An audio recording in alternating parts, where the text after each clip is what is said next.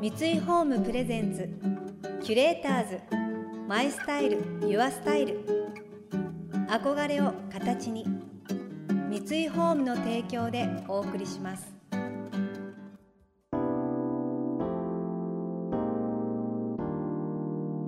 溢れる情報の中で確かな審美眼を持つキュレーターたちがランデブー。今日のキュレーターズは稲垣恵美子です。山際十一です。想像力を刺激する異なる二人のケミストリー。三井ホームプレゼンツキュレーターズマイスタイルユアスタイル。ナビゲーターは田中れなです。今日のキュレーターズはフリーランサーの稲垣恵美子さんとゴリラの研究をされている総合地球環境学研究所所長の山際十一さん。元朝日新聞記者でアフロヘアがトレードマークの稲垣さんは週刊朝日編集部などを経て論説委員編集委員を務め2016年に50歳で退社。以来夫なし子なし冷蔵庫なしガス契約なしの楽しく閉じていく生活を模索中です。一方ゴリラ研究の第一人者として知られる山際さん。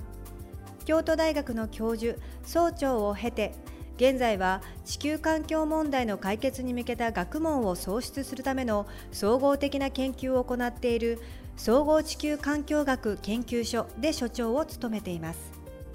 今日のテーマはシンプルライフ。稲垣さんは生活からさまざまなものをそぎ落としていく中で人間関係にも変化が見え始めたといいます。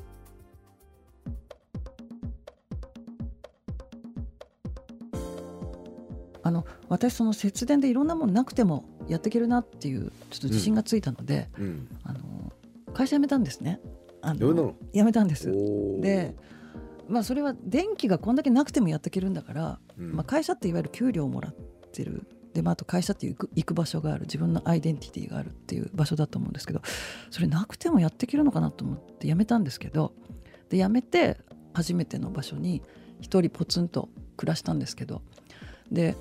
そしたらななんだろうそその時すでに家に家電製品もないし家のお風呂もやめて、まあ、銭湯行けばいいと思ってであの近くの古本屋が私の本だなと思えばいいやみたいな感じでちょっと街全体に暮らす感じにすればいい,、じゃんと思って始めたんですよ。うん、でそしたらコミュニケーション能力が自分の中でもう全然ないと思ってたのがなんかムクムクとその人に助けてもらわないと生きていけないので、うん、なんか急にすごい友達とかご近所付き合いが突然できるようになって、うん、ですごくなんか濃い人間関係の中で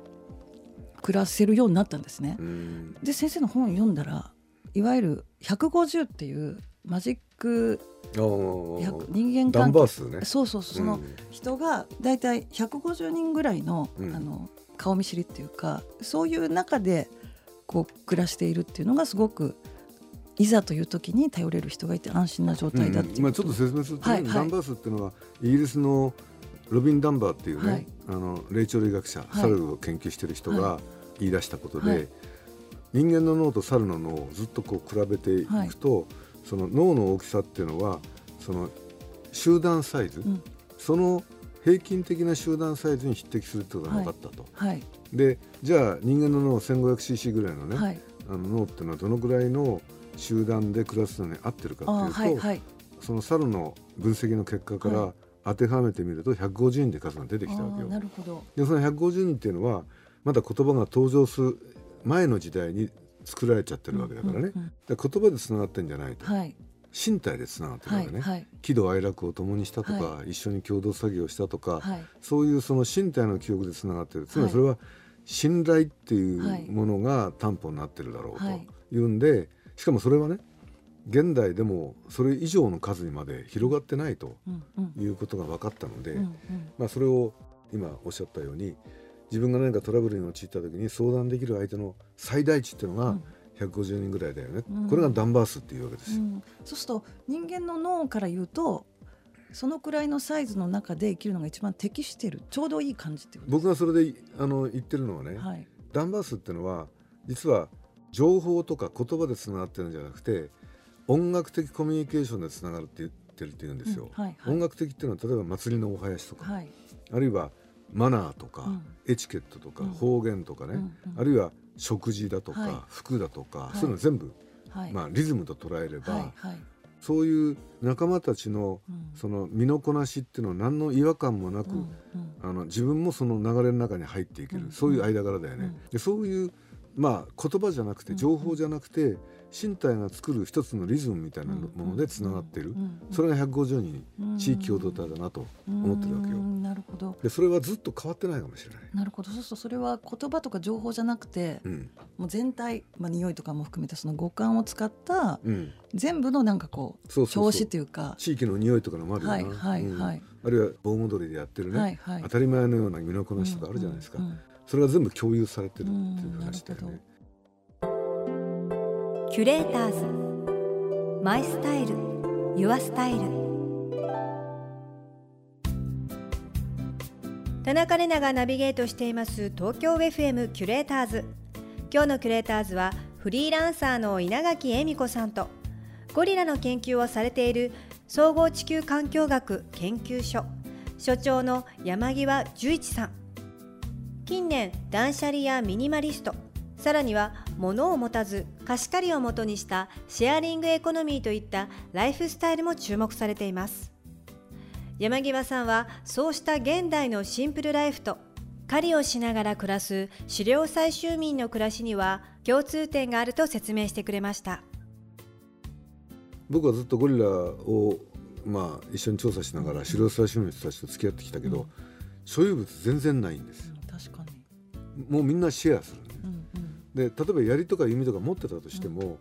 まあ、ハンティングに行く際には貸すわけね、うん、わざわざ貸すのよ。うん、で指導者市民的世界ってね自分で何でもできる、だけどやってもらうんです。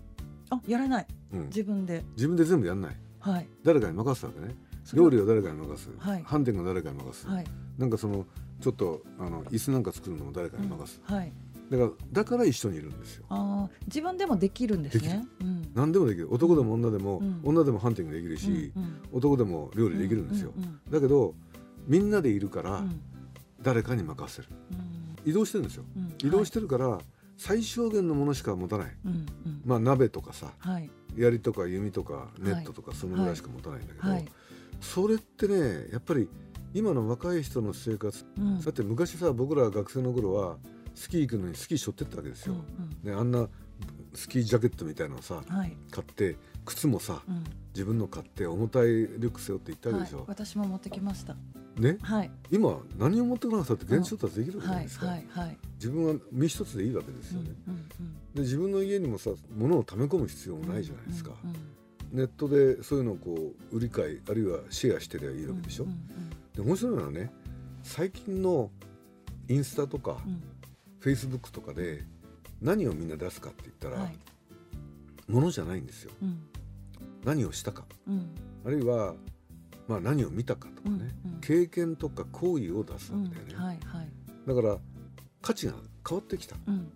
自分がやったことに価値があるわけで、うんうん、自分が持ってるものに価値があるわけじゃない、うんうんうん、要するに持ってるものって結局使わないもんじゃない、うんうんうん、貯めてるわけだからね、お金なんて一番いい例でさ、うんうん、でみんな大金持ちになりたいなんて思ってないんじゃないですかね、うんうんうん、そこがちょっと変わってきたんじゃないのかなと思うな、確かにもう所有はみんな飽き飽きしてる。そう。つまり便利なものに取り囲まれてると使わなくちゃいけないじゃないですか、そうなんです。支配されるんですよね。使わなくていいものをね、いっぱい置いとくって、便利が不便を作ってんだよね、うんうん、だから何もなければ自分であのやりたいことをその場その場に瞬間的に思いついてやればいいんでね、うんうん、精神的にもシンプルなんじゃないの、うん、そうですね、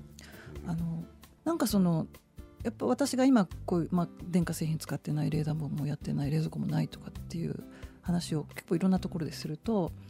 なんか皆さん、まあ、そういうのいいですねとかこう憧れますっていう方,、まあ、方が多いだけでも時代が変わったんだと思うんですけどでもなかなかじゃ実際できるかっていうとちょっととてもそこまではできないっていうことをやっぱ多くの方がおっしゃるんですね、うん、でも私実際それでやめたら全然不便だけど逆に面白いしあの逆に便利になったところもあるので。あのね、うん、一般の人たちが誤解してるのはね、はいはい。シンプルライフって実はものすごく頭使わないからね、うんはいはい、つまり滝に一本取ってくるにも、はい、燃える木と燃えない木がある、はい。ね、あの例えば亀梨で尻を拭くにもね、あの尻に痛いか葉っぱとね、優しい葉っぱとあるわけよ。だから自然界にどういうものがあるのかっていうのは、知ってないといけないし、でしかもその魚を釣るにしたって、最新の竿を使ったって釣れない縁があるわけですよ。何時頃に魚がお腹が空いてとかねそういう自然界の出来事を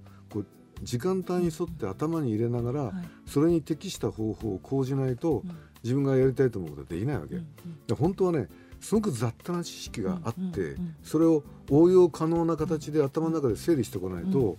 シンプルライフはできない、うんうん、だから本当はねシンプルライフっていうのはプリミティブなところに戻るんじゃなくて、もっと頭や体を複雑に使う進化、うん、の方なんですよ、だから我々はね、はい、文明の利器や科学技術を使ってどんどん退化してるわけ、うん、あいや本当そう思いました。キュレーターズ。マイスタイル。ユアスタイル。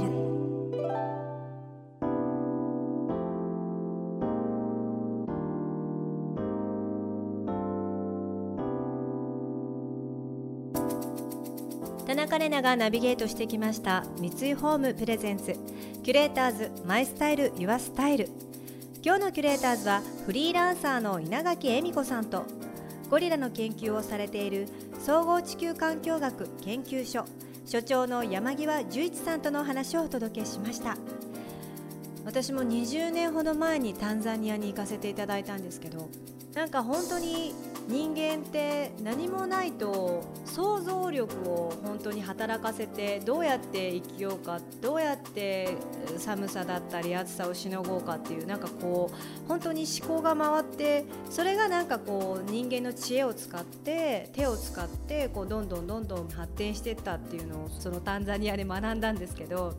なんかやっぱりなんか物が溢れてるとすぐ結果が出ちゃうから想像する隙がないんですよね。ないからこそどうしようかこうなったらいいなああなったらいいなって想像力が働くのでなんかやっぱり今せかせかせかせかすぐ結果結果っていうより時々本当に何もないところに自分を身を置いてみてっていうのは人間にとって本当大事なのかなってお話聞いてて思いました人間の本能を目覚めさせてくれるっていうか自然が。この番組では感想やメッセージもお待ちしています送ってくださった方には月替わりでプレゼントをご用意しています。今月はバスリエの浴玉です。浴玉は家庭で味わう日本のお風呂をコンセプトとした入浴剤。温泉法の定義に沿って溶存物質の量とバランスを再現した本格派。この入浴剤を日本伝統の浴衣生地で包み温泉でしか得られない至福のひとときをご自宅に再現します。またインテリアライフスタイルなどあなたの暮らしをより上質にする情報は web マガジンストーリーズのエアリーライフに掲載しています。今月のリコメンドトピックはアロマバスのすすめです。詳しくは番組のホームページをご覧ください。来週も稲垣さんと山際さんをお迎えしてコロナで見直した価値観についてお聞きしていきます。それでは素敵な週末をお過ごしください。田中れなでした三井ホームプレゼンツキュレーターズマイスタイルユアスタイル憧れを形に三井ホームの提供でお送りしました。